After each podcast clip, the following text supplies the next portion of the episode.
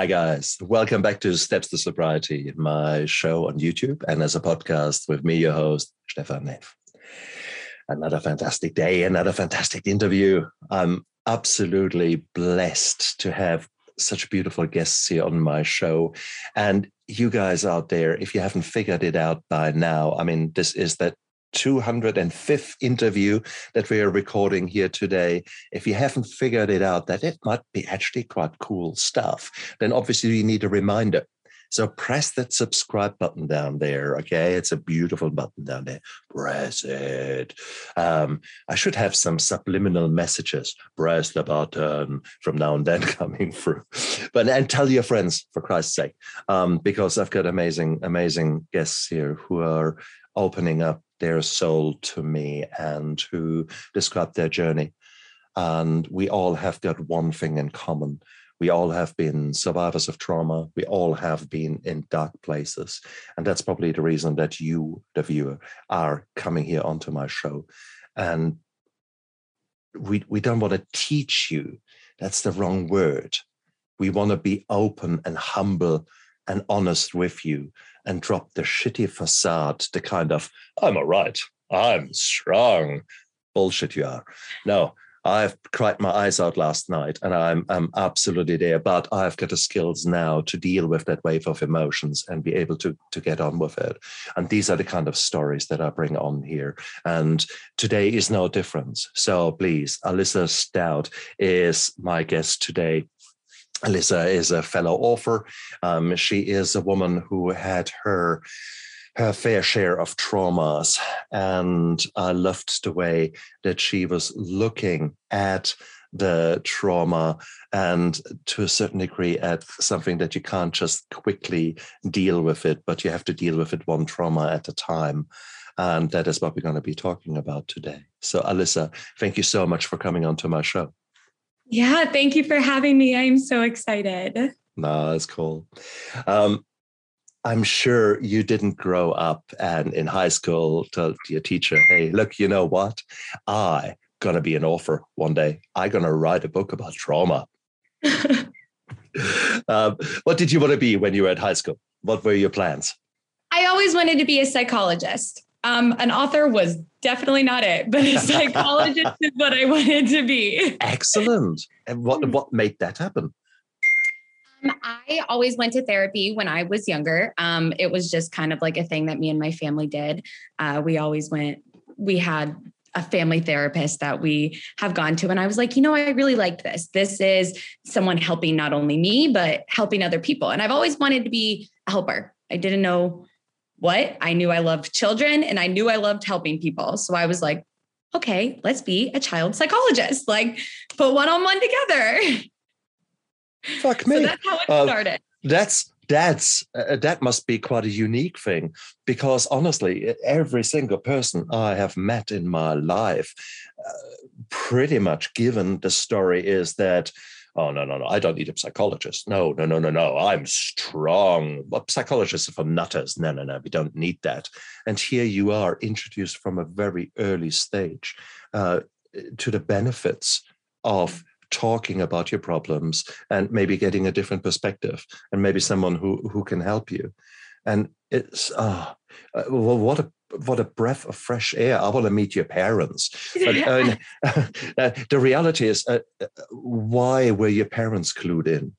What was their trauma? Why did they seek guidance? So I'm the youngest of five. And my mom is a single mom, and she always has been. So, me and my oldest sister have 38 years difference. Uh, and so, wow. all of my siblings have very different backgrounds. Um, we have three different fathers within us. Um, you know, so it started out with my oldest sister. She was in a marriage that ended up going very bad. And my mom was like, You need to go see a therapist. And I was very young at the time. So she ended up going to a therapist and then taking her daughter to a therapist. And that's when I was about eight or nine. And then my mom was like, no, I think we all need to go to a therapist. so it all just kind of uh, spiraled from there. And it, it was, it's really upsetting to me to hear about so many families that don't think mental health is a thing. It's all just there's there's good kids and there's bad kids. Oh. No, there's good there's kids that can um regulate their emotions and there's kids that don't know how to and and that's just that's uh, how it is and i wish there was more families that knew that. Fuck me. Up there that there that is Esme the mindful mouse. That's the prototype of our of my first children's book, um, and that is uh, together with Belinda Mana. It will be released next month, and it is exactly about that topic about bringing emotions to children and uh, making them realize at an early stage that essentially when people are angry with you, they're probably angry about your actions. And they're not angry about you as a person. You're a good person, or in this case, a good mouse. Um, but your your actions might have been not so great. And to distinguish between those kind of simple principles, that can make a, a lifetime of difference. And that is something that many parents never were exposed to. And hopefully we can make a difference and you make a difference. Bloody hell, I didn't see that coming, that we are both, both from the same kind of ilk there. Bloody hell. Um, so which is beautiful, beautiful. Now I always keep saying on my show, Christ, I would make it if I was in power, I would make it mandatory that every uh, teenager is having a mandatory four weeks in rehab because mm-hmm. that was psychology pure that was you know all kind of assessments and then working with you and give you the best head start why why let you become a broken man when we when we can create strong children ah oh, isn't it so there you are there you are having actually a really good grounding and mm. the the beautiful thing of therapy and wanting to become a psychologist but then life intervened. Uh, so tell me more about that. Um, so I had just moved home from my sophomore year of college, in which I was a psychology major. So I did go to um, college to finish out this dream. And we came home, and it was Mother's Day, and my sister passed away in a tragic car accident. Um, it was extremely difficult for me to understand what was going on at the time. You know, I, I think a lot of people thought that since I was 20 years old, I kind of had the foundation of what this was. You know, I had grandparents that passed away, I had um, people that had passed away, but this was a whole different whirlwind of emotions that I had no idea what they were. Um, but at her funeral, I received a call that I had been offered a position as a domestic violence intern um, an hour away back at school. And I immediately was like, absolutely not. I will not be going. I'm not going back to school. I'm done. And my parents were like, no, you're going. Like, you have to go back to school. So I packed up my stuff and I moved an hour back away. Um, one week after my sister passed away. And I became a domestic violence advocate where I started working with children and I started working with um, survivors who were telling me unbelievable tragedies, unbelievable tragedies. And it really helped me to push down my own. And it, it was kind of like, well, I am not receiving the abuse that these women are receiving so my trauma is not actually real. Like it's you know theirs is theirs is more important than mine. The hierarchy of trauma. And it took me a while to realize that that wasn't true. That was just my coping mechanism to shut out my life problems and allow other people to allow me healing other people to just you know consume my life. And that took me down an even worse path um, once I realized that, I became addicted to um, alcohol as well as um, cocaine. I developed an eating disorder and I hit rock bottom. What did the alcohol give you? The alcohol gave me a chance to forget. a chance to forget and a chance to create a new life. In those few moments that you were drunk, what were yeah. you dreaming of? What was your, how did you drink? How did I drink? Mm-hmm. Party settings. Right. Um, party settings in which I, you know, I allowed so much more to consume me. You know, that's when in my party stage, I I did the drugs, I did do alcohol, and I um, you know, had a lot of men, like um was a, a victim. I was a victim of myself. And mm. I fell very, very hard into this rock bottom. And then I was like, I don't know how to get out. It was like, me, like, hmm. let me stay, let me stay there in that pond a bit because we all take it so for granted. Yeah. And then she acted out and then she gets better. Um, but people don't understand what the acting out actually give us. Hmm. Why do we drink? What is actually what are the needs that that fulfills us? And I I always think it in my case, the alcohol comes with a sound effect. And the sound effect is ah and you know two free glasses of wine and my shoulders relax. There's a warmth radiating from my body. Suddenly i'm no longer a middle-aged uh, overweight man uh, who is dealing with all kind of shit in his life. Suddenly i'm back 21 again and I put on music, and in my mind I dance rock and roll, and and I do those things that I was really good at, and, and I'm, I'm, in my dreams I am even better, and it's great, and it's ah, I love it, and then sooner or later the tears come because I've been bottling up so much, and then finally I, I, said, okay, let's change the music. Literally, I would put different music on, Les Miserables, um, the the musical, and I would bawl my eyes out because I had never learned to deal with negative emotions.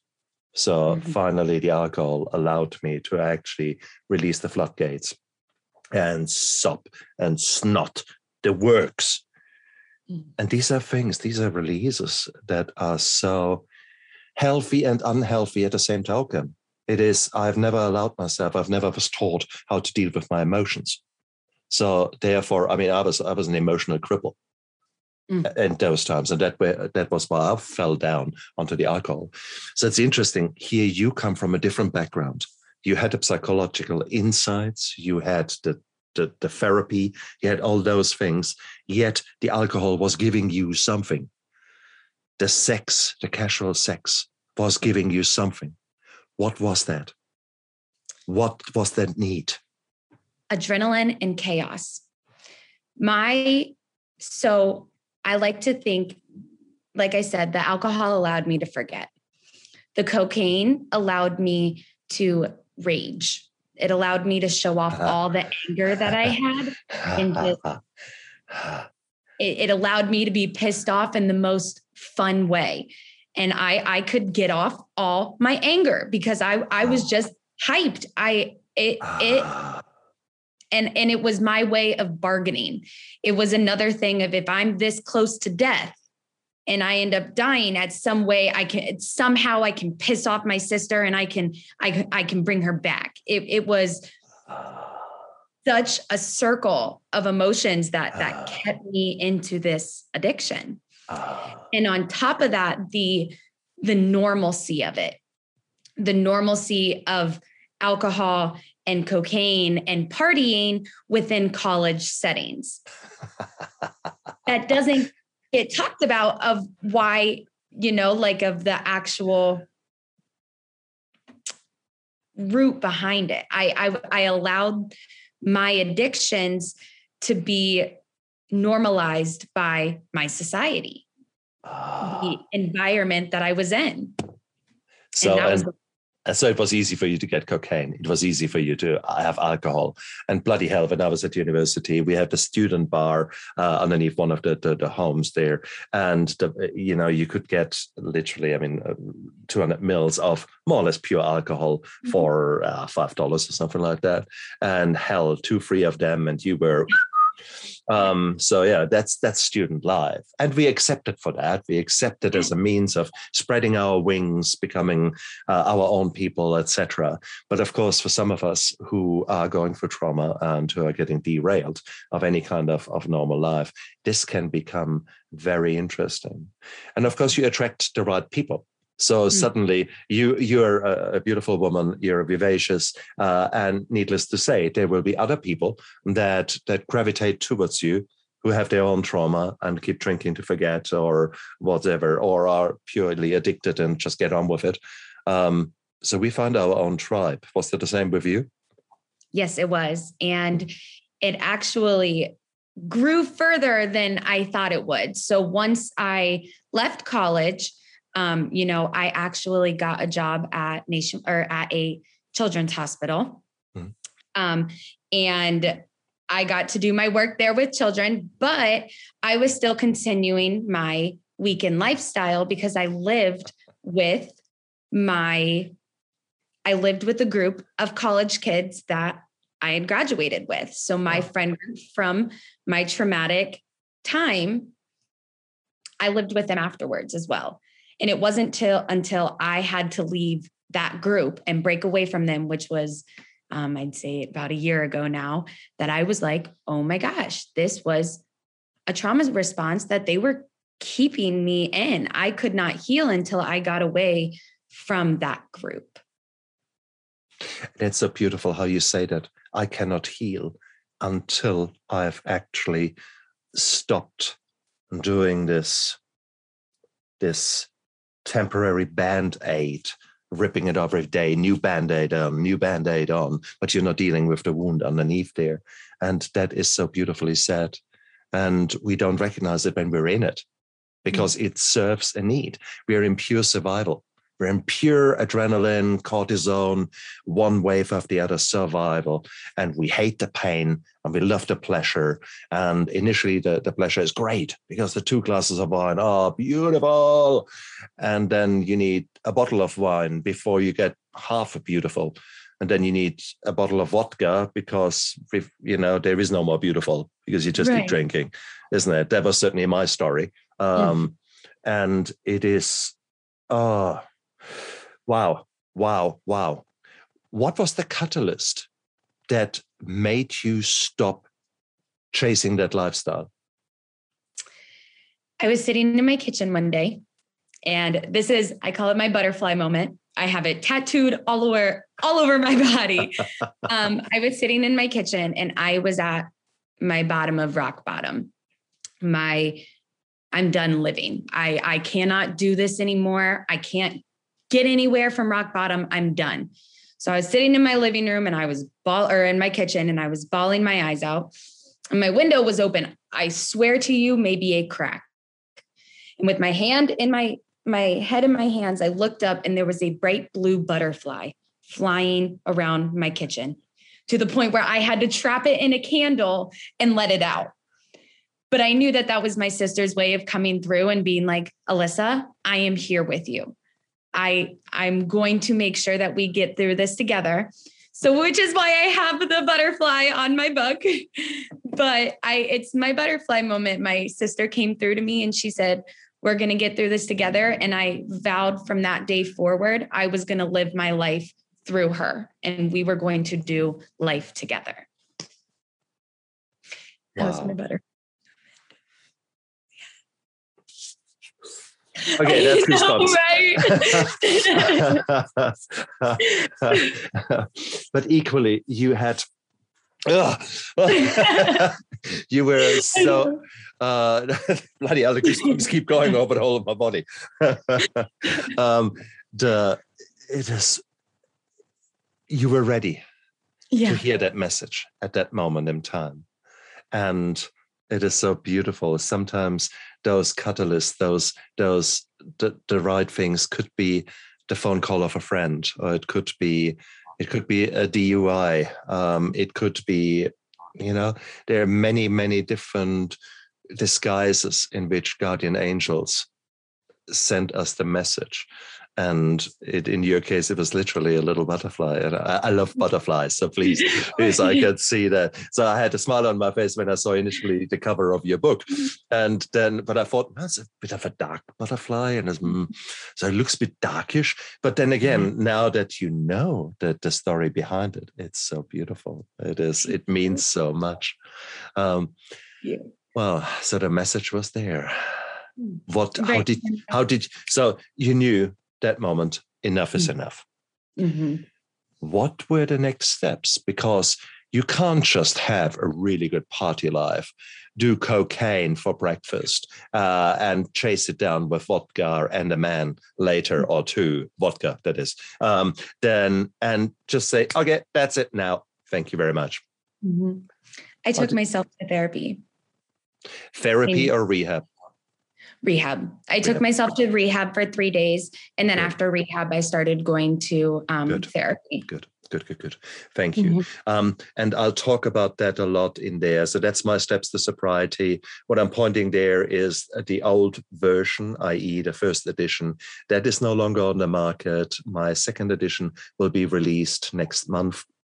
And um, in there, I talk about the actually coming off drugs, coming off alcohol specifically, where there are quite where there's quite a need that you work together with someone who understands what is going in. That could be an addiction counselor, or even better, your family physician, or indeed a dedicated hospital, either inpatient or outpatient, because there will be traumatic changes that are occurring in your body your body is used to medications, is used to alcohol, is used to drugs. And if you suddenly stop that, your body says, "You've got to be joking. Mm. And that's called a withdrawal. And that can be, it's rarely life threatening, but it can be, especially if you've got other diseases or problems. So, therefore, please, please, please, guys, um, when you hear stories of transformation and people getting clean, don't just say, okay, I'll try that at home without any support and out, without anything yes, you will need to get clean because the addiction is its own trauma in its own right. And and I love the way Alyssa has has uh, labeled it. Uh, my trauma made me do it, kind of a thing. Uh, but it is the problem is what we then do, i.e., the addiction and the deeds and the actions that we take as addicts. Well, that is its own trauma. So please, you need help, and and there's so many beautiful people out there who are willing to help you. And your family physician, your GP, will be the very first port of call. Please don't forget that. So help is out there. It's already now waiting for you. Big message, big there. So cool. Three days of, re- uh, of rehab in the sense of getting you off the drugs in a safe way um, and letting you ride this storm of neurochemicals that is withdrawal. Can you remember much of those three days? I don't. I I can be honest and say I don't remember a lot of specifics about the year after my sister passed away and that is something that has kind of ha- kind of torn me up because I know the the generals of everything that happened but I cannot get the memories back of a lot of days. And maybe and the same with me. And the same mm-hmm. with me. I and that's maybe quite a good thing mm-hmm. um, because maybe there's a protective mechanism a bit there because the the actions that we have taken, the situations that we have found ourselves in, the situations that we created um, mm-hmm. were for sure not nice. I mean, how many times do you wake up in the morning and think, "Oh my God, who is he?" or who is she in my case um, something like that yes there is there have been times in my youth when where i'm so pleased when i say youth 20s, 30s, um, where I say, oh God. But that was then. Right. That was then. And and it's you you accepted it already and i hear that in your voice that it is disturbing for you to realize that there are so many blackouts or lacks of memory um, but essentially that is something that that comes in when you make amends and you make amends to yourself as well and you actually say, okay, shit, um, that was then, mm-hmm. and now it's now. Exactly. So three days of rehab, got mm-hmm. your shit sort of together biologically and, and metabolically, etc. What happened thereafter? So when I took myself to rehab, I was still in college. Um, and it was about two or three weeks before we had to go back to move back home for the summer. Hmm. Um, so I ended up moving back home for the summer, which was really good for me because I couldn't get the stuff that I needed to like I could back at school. Um, you know, like not like I needed to if I wanted to. Like if I were going to relapse, I could do it very easily at school. Mm. Or back at home, I wasn't able to. Mm. So I did move back home um, until my senior year, in which I moved back to college. And uh, I moved in with the girls that I had still lived with my junior year, that um, my addiction mm. started with. So it was a very rocky road for me there. It was a, my addiction was not back, but it was because there were times where I would be like, well, it's just one time. It's it's it's not that big of a deal. And, and it would just be one, one time, but it was still like it it wasn't it, it still was not a healthy environment for me. So I almost failed my junior year of college and and I have always been the 4.0 student, the A plus student.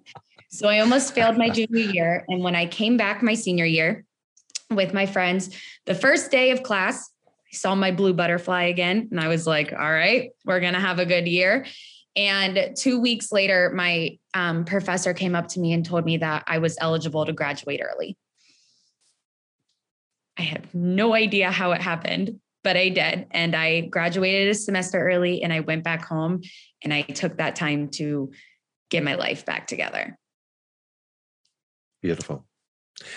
Several things I want to pick up on there. First of all, the the fact that you said, "Oh, just just one time, just one day." That's called a lapse. One mm-hmm. time is called a lapse, and, and a few days of it is called a relapse. Um, and that's that's normal, guys. Mm-hmm. And if you're addicted, welcome to our world. Uh, 80% chance that you relapse in your first year. Okay. So, because you're talking about very powerful mechanisms that served you really well in some kind of weird, skewed way, um, the, your body uh, aligned survival with alcohol and it's a weird weird shitty thing that happens but it becomes the alcohol becomes as important um, as food as oxygen as uh, water um, and it is it's weird you don't get the alcohol life like, oh wow your body goes in hey hey hey, hey we can't have that mm-hmm. so that is what happens and if you then suddenly uh, stop that interesting things will happen mm-hmm. so but here you are, you went for rehab, you got off the drugs, you then went actually, uh, interestingly enough, back into a situation where you potentially were vulnerable. I mean, I say potentially several possibilities here. If your your fellow students have by now actually burned out themselves and actually said, "Now we are no longer into drinking," um, well, that's cool chances chances are slim that that is happening, isn't it? so they were still they were still partying, weren't they? Yes. Yes. Yes, they okay. were. And that's of course hard. That's hard. It's availability. You know, I really don't want cheesecake, but here have a, have some cheesecake. Have a smell at the cheesecake. Yeah, it's it's really nice, isn't it? We are baking all day long. You're right. Great. As if you had no cheesecake. So bottom line is, you might have to take some drastic steps. And in recovery of addiction, we certainly say try not to expose yourself to these kind of risks because it becomes far too easy. And so I'm really pleased that you only had a few lapses there, um, not not gone crazy. it would have been too easy, but the butterfly obviously left quite an impression in your soul. It really did, and it was it was really hard for me throughout school because my my friends didn't see my life as an addiction um, you know because they did drink so much and because they did what you know they did not see theirs as an addiction mine was not an addiction And that was really, that's where a lot of my relapses came from because it was like, I was, I had so hard to defend myself on, no, I, I can't do this. I, I, I was addicted. This, I, this is a relapse. Like I can't do it. And they were just like, what, what are you like, Alyssa, it's fine. It's, it's just one time. And it was, it was really hard. And it wasn't until I moved away from them that I realized they were enabling my addiction and mm. in such a safe environment where I felt these had been my best friends for five plus years that they were encouraging something that was hurting me so bad. Mm. It, it, I it, I couldn't make that connection. Mm. Your parting included uh, promiscuity you you exactly and and it's it's lovely to have this this kind of powerful powerful get to know someone go crazy and and go all the way. There is something very addictive to that and it's not for nothing that there is sex addiction out there in its own right. Yeah. Um, at the same token i've had many many uh, guests on my show who described quite a lot of sexual violence and and a rape culture in American colleges and in American uh, society, uh, to, with with levels that sometimes blew my mind when you look at the, those kind of things. Um, how does that marry up in your life? Here you were. Uh, were there were there incidences that that people took advantage of you? Yes, um, a lot. So, uh, being the domestic violence advocate and the sexual assault advocate was hard enough because I heard survivor stories and I, um, you know, I knew what sexual assault was and I knew the actuality of it that it's not just a stranger that jumps out of a bush. It's usually your friends and people when you're vulnerable. And I, I knew the signs, I knew all of that was there. However, I was sexually assaulted by my best friend, um, a few of my best friends, by um, my boyfriend at the time, who, you know, I had women come and talk to me that he had sexually assaulted them, like in my role. So that was very, very hard as well. Um, but yeah, I think that sexual assault comes with vulnerability. And when you are not in the emotional state to say yes, to say, I'm I'm fully here right now. I and I fully want this. And you know, with alcohol, with drugs, with trauma, you know, sadness and depression, you don't always have that exactly have that narrow mind to say, yes, I'm I'm fully okay with this. And then after the fact, you're like, no, he was just showing me attention. And what I wanted at the time. And I, it's beautiful that you say it like that. So yes, I actually needed that attention, and I'm I'm happy to trade sex for that attention, kind of a thing. So there is it's there is sometimes so many things going on that I I wonder where the line is between him and you fulfilling their own needs and you making a pact for one night so to speak. Typically alcohol infused and drug infused but it's still it's fulfilling needs sort of. Mm. and where does that then move into sexual violence? Mm. and that's really really hard for me sometimes to grasp. Um, so, and I think, and there is no easy answer. I'm not by any way saying I've got a, a solution here, but I'm, I want to raise the, the awareness that that we all have done uh, have done things where we say the next morning, "Oh my God, oh my God." Lucky, yeah. So I think, and that is its own trauma. So again, mm-hmm. you need to be able to talk to that. It with these kind of things, you were together with other people who did exactly the same lifestyle, who were mm-hmm. as promiscuous as human and as as crazy, and and and that was cool. Um, the were they suffering from it? was there a, a trauma aspect in those people that were around you? I believe so. Um, in my own personal belief, I believe everyone has some sort of trauma that is mm-hmm. causing, um, you know, coping me- mechanisms that they're not sure that's what they are. Um, so I believe that there were. And knowing their lifestyles and how they grew up, I can see little traumas where I can know, okay, this is what you're trying to accomplish with it. Mm-hmm. However, they have never exp- explicitly told me or themselves. I mm-hmm. believe that. I mean, the acting out in its own right is is a coping mechanism, mm-hmm. and the problem, of course, is uh, we as addicts we have got a super dopamine response. So if you were to measure it in our brain levels, there, someone is having a glass of wine and they say, yeah, that's nice. And there are these weird people who have a glass, don't finish it and leave it on the table and get off the table.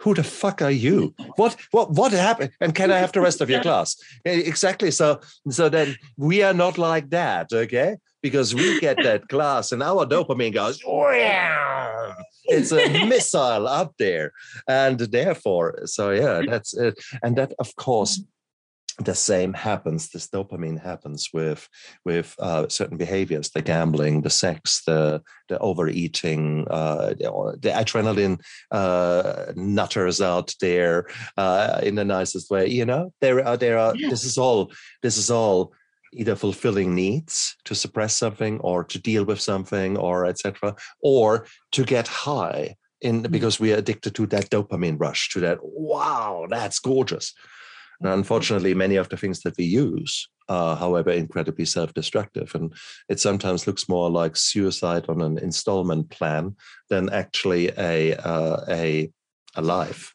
of life yeah. man man man man man man um, you it's and and what i love with you alyssa is that you have got all that insight from therapy yourself as a young girl then studying psychology yet falling into this exactly same traps. I love that because i'm a doctor. I hmm. should know. I should fucking well know uh, what is addiction, what is depression, what is PTSD, all those kind of things that I score. Yeah, tick, tick, tick, tick, tick. that's right. I could see it in everyone else a mile away. In myself, no, I'm fine. I'm absolutely fine. I, I I am perfect. I don't know what anybody's talking about. Oh, this is not a trauma response. Uh, exactly, exactly. Isn't it amazing? The kind of bullshit we tell ourselves. Alyssa, mm. you make me smile because it's exactly that. And that's the reason. If, if I look in around in rehab, there were people from every strata of society. There were judges, there were drug drivers, there were women, there were boys, there were uh, people who didn't really know what they were. They were everything is there, and so it. Hey. Eh? I felt it was very inspiring to know that there were so many different walks of life yeah. like me. Because, you know, it, there's such a hard stigma around addiction that makes you think that you're the bottom of the barrel. And it, and that's, and that's not what it is. So it was like, it, it made me feel, it, it made me feel normal to be at a recovery center and to be getting help for what I needed to be getting help for. It's beautiful. It's beautiful. What was, I mean, you had already several traumas accumulated there. How did your journey actually start? How did they, what was the first onion layer that you can remember they sort of peeled back? Um, when I was in middle school, I was about 235 pounds. So I was bullied a lot a lot a lot. So that's uh that's where it originally all started. Interesting. You didn't touch upon that did you? That's, that's, something i don't talk about very much. Oh i like i like a lot. Um i went from a very pudgy pudgy boy um bullied um, mm. to a lean, mean fighting machine, kick ass guy um, mm-hmm. due to flow-on effects of PTSD and trauma. uh, to then alcohol to then patchy again. Yay! full circle. you know, it's the full circle. yeah, exactly. But it's just, it's again, it's a, it's, and I guess these are all things that we, uh, you might focus on one thing I give you an example. When you when you have got trauma, as in real trauma, as in mm. you have walked in front of a bus, then right. you come to the emergency department and there is a bone sticking out of you and the eye hangs out there. Okay, everyone says, "Oh my God, there's a bone and there's the eye sticking out." So we are focusing on those kind of things that are very apparent and very right now important. Mm-hmm. If you then just stop there, and that's a pitfall, then you miss about 10% of the injuries. And that's where, do, where we do a primary survey, where we check in you head to toe and look, is there anything that can kill you right now? Then we do a secondary survey where we go carefully over you, head to front, top to bottom, everything, finger in every orifice. um, don't try that at home, kids. Um, and then the next day, we do a tertiary survey. And in the tertiary survey, you find 10% of things that you have missed the first time around. Mm-hmm. Now, that is normal in complex trauma. Um, guess what? That is also normal. And we look into ourselves when we look at into the trauma.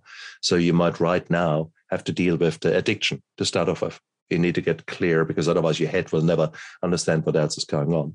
And then suddenly here the next step was childhood trauma, the bullying, and your perception um, of yourself, the the lack of self love, the lack of the insecurity to to all that. So you had that coming as the next step.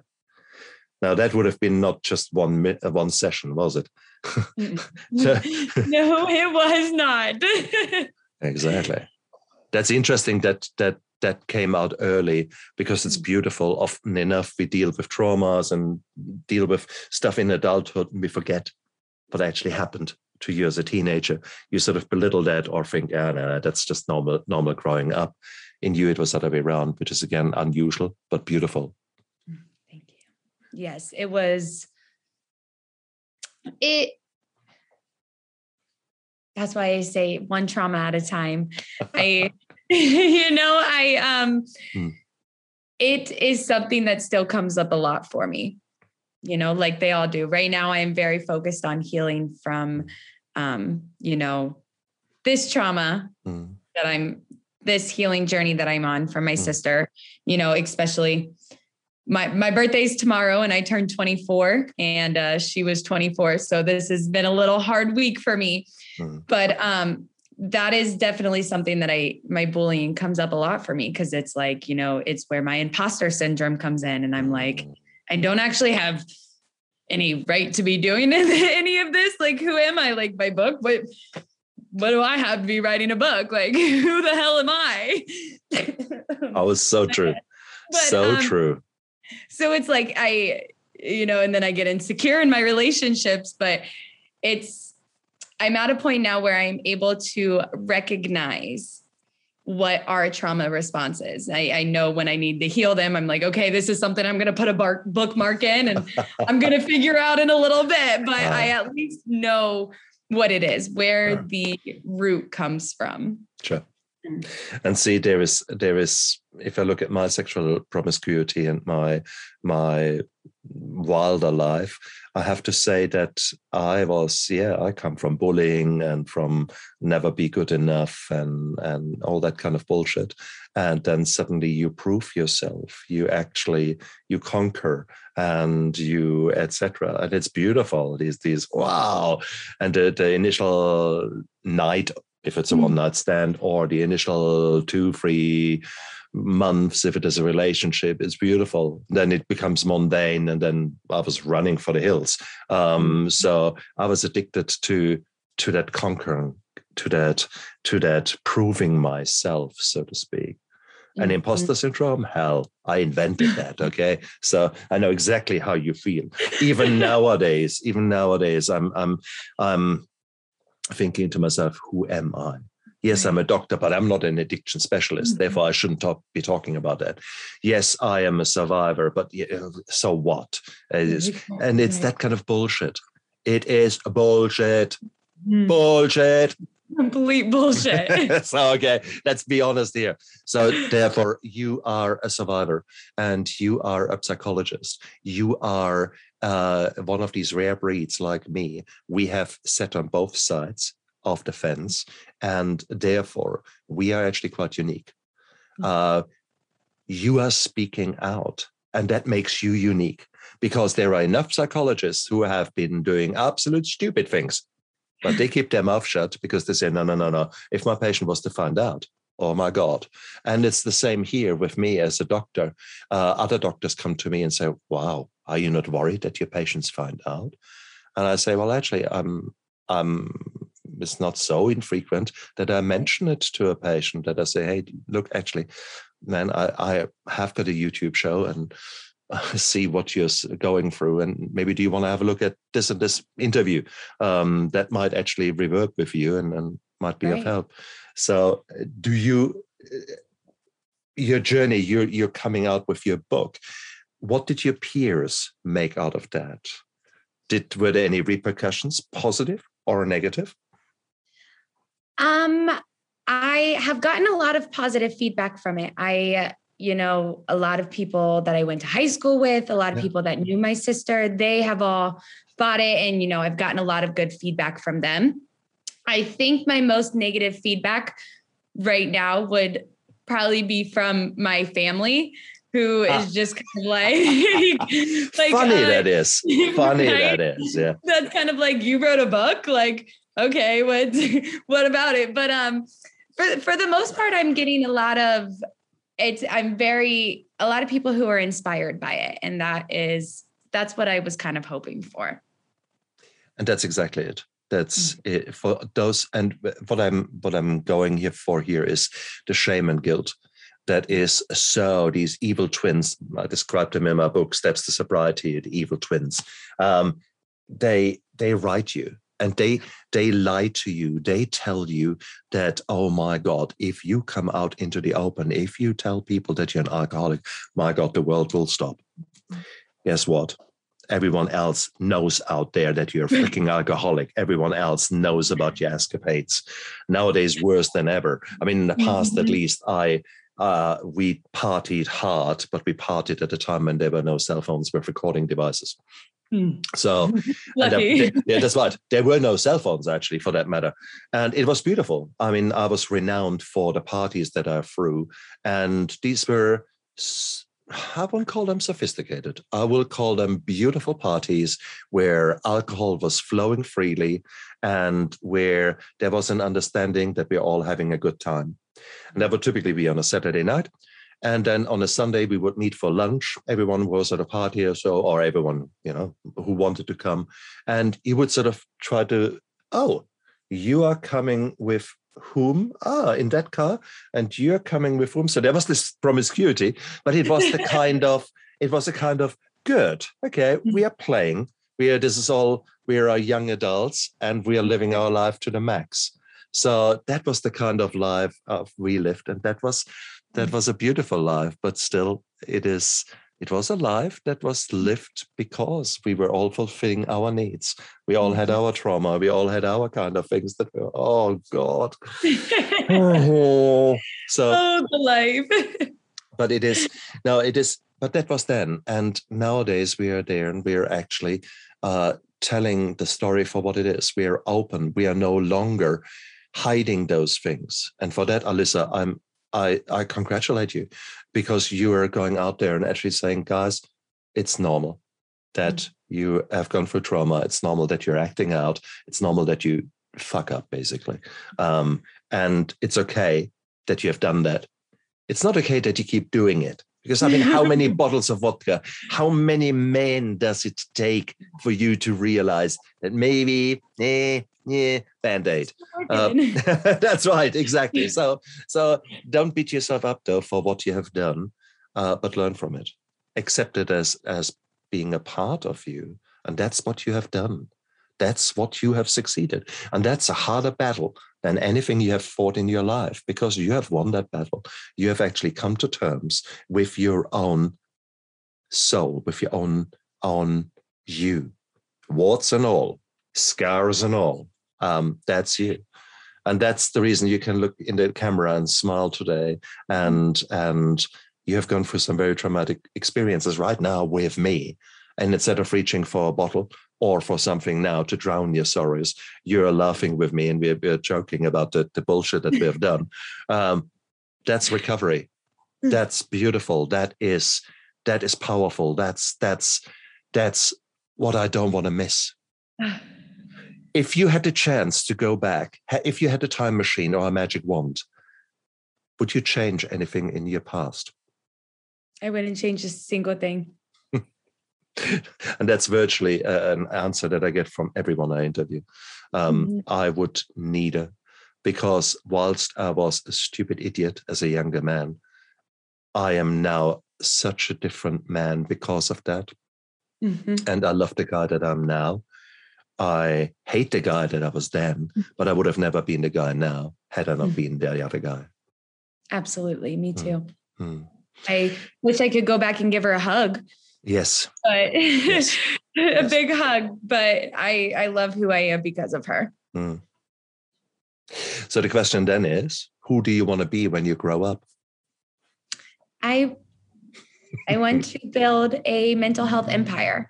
I want to give TED Talks. I want to create a space for people to be able to share their stories. I want to give people tools that can help everybody to heal the way that they need to heal. Like I just want to break the break every stigma around mental health that there is. Like I need this mental health empire. There's so many empires in this corporate world. We need uh, a mental health one. Alyssa, you're so right. You're so right. You speak out of the deepest inner fiber of my soul. Absolutely. I love it. I love it. And I guess that's the cool thing what we are doing here.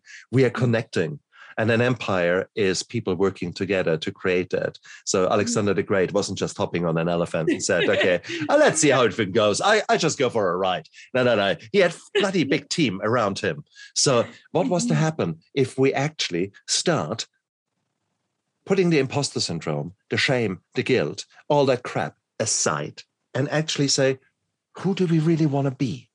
Mm. I, I, ask you guys out there, you you're watching right now. You you're all the way through the deck part in the in our uh, discussion here.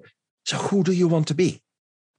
And imagine that, a, dream of that person, and then imagine that life of that person, and really in every vivid detail, imagine that. And I did that recently. I did that in a in in, in an, an exercise with a, a life coach uh, she's just started out, and I went along and I thought, yeah, okay, I support her, thinking that I might be the only one in the audience. Uh, and as it turned out, there was a dozen or two dozen of us there, and she made us do this exercise. She actually said, I want you to pair up, and now for three minutes, I want you to describe the absolute perfect you. Hmm. And I did that, and we talked, and then my partner did it, and she talked, and that was cool. And so we went on. Half an hour later, she said, now, guys, I want you to now do the same partner exercise, but this time I want you to speak as if you are three years ahead, and I want you to describe your life. And I thought, that's weak. goosebumps, goosebumps. and um, I turned around to her and started talking, and suddenly I was, I was this person. Uh-huh. I was this, this. I lived that world and these words came out of my mouth, and I, I, I heard the words, and I, uh, what what's happening here?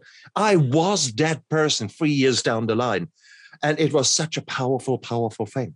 So therefore, if I may please, please, please recommend you, ask you, force you, twist your arm, go try that. Imagine who you could be, and then stop the bullshit and actually take little steps towards that.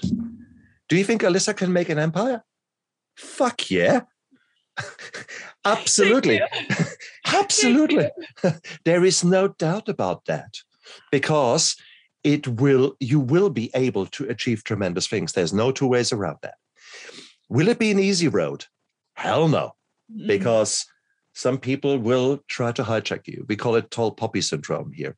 Um, you lift your, your head above the parapet, People want to cut you down. They find things negative about you, etc. Will there be naysayers? Will there be people who do not believe you? Um, will there be people who say, well, what are your accreditations? Who are you to do that? Yeah, people will try. These are the unfortunately the voices that we sometimes listen to and we really shouldn't because they're probably the 1% were a bit the jerks and the assholes anyhow. Um, whilst if you were to listen to the 99% who are actually saying, wow, you did that? Wow, I could have never done that. And then if you actually say, well, actually, yes, you can.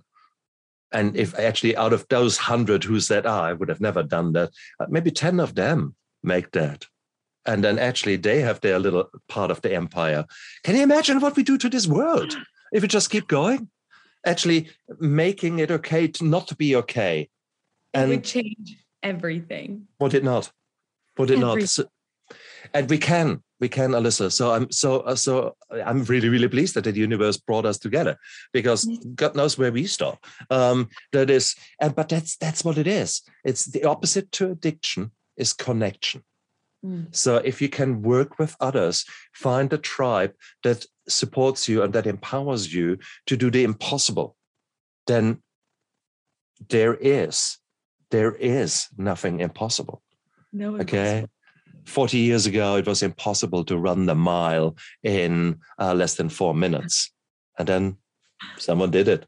Okay. Mm. It's beautiful. Up to 2000 and uh, what was it?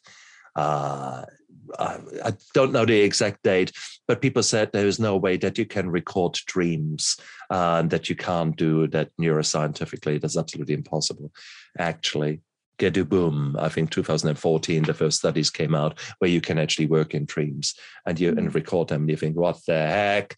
So mm. there is so much we don't understand, but with the right willingness and uh, the crazy, the crazy notion that nothing is impossible, you will find, you will find there's so much possible. So Alyssa, amazing. So I'm I'm so pleased that you came onto my show today. Literally, um. Alyssa, tell me more. Where can people find you? Where can people bounce ahead uh, dear, uh, ideas around with you? Yeah, so I actually have a website called the or it's called www.unspokenjourneys.com. Um, I'm also on Instagram at Unspoken Journeys, as well as TikTok on Unspoken, Unspoken Journeys. um, but yeah, I am mostly on um, my website.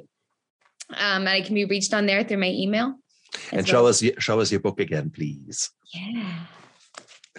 There you go the unspoken journey and it's beautiful. The blue butterfly there. Now you guys yeah. know why there's a blue butterfly on that. And that's mm-hmm. through amazon on and where can people it's get it? It's on amazon for printable and ebook. Perfect. Exactly. Oh brilliant. Alyssa there is no doubt uh, that I might as well book another interview with you in about a year's time because there's no doubt actually we will too we too will have developed and grown and transformed to further things. And having said that whilst we're laughing about it now, it might equally be that you might be in a really deep dark hole then, mm. and that would be okay too, because yeah. we are our journey is not full of full of blessings and full of yay. Uh, that is most of the time, but. Uh, virtually all of my guests I have had the pleasure of staying in touch with, and you suddenly realize that someone is getting very quiet, and you sort of think, "What's going on?" Oh, look, I'm um, some shit has happened and I'm really deep dark out. So unfortunately, only because you've just conquered one trauma does not mean that not the next one is waiting around the corner. But with every corner, uh, with every trauma, you learn new coping skills. And you have figured out those things that maybe didn't suit you so well uh, in the past. You've ditched to the wayside, and now you're a stronger person. Mm-hmm. And whilst the whilst more trauma will come, no doubt, um, meanwhile you might have built a tribe that supports you. Maybe you have built connections. Maybe you have got a coach. Maybe you have got, you know, the the trust in yourself that you say, okay, I will. This will not be easy now, but I will get through it. Mm-hmm. And that's a very different different stance than you had, a very different attitude than you had maybe prior to your first trauma. Right. Absolutely. Alyssa, thank you so much. I mean, this was a beautiful, beautiful interview. Um, I'm really, really pleased that we got together. Thank you so much. Thank you so much for having me on. It was a beautiful experience. and you guys out there, come on, guys, join us. Come onto our journey. And and it is there is literally what have you got to lose? There mm-hmm. is a new you waiting to be developed, and and you know we are just a little bit further down the road in our journey compared with you. We have been in your shoes, so you know don't give up just listen to the interviews here, follow Alyssa, uh, read her book, and and draw from it, draw the energy that you deserve, that you need to develop the new you, the new you that you can be proud of, and and where you look in the mirror and says, mm, "Love you." Mm. So stay strong. I believe in you guys. Bye.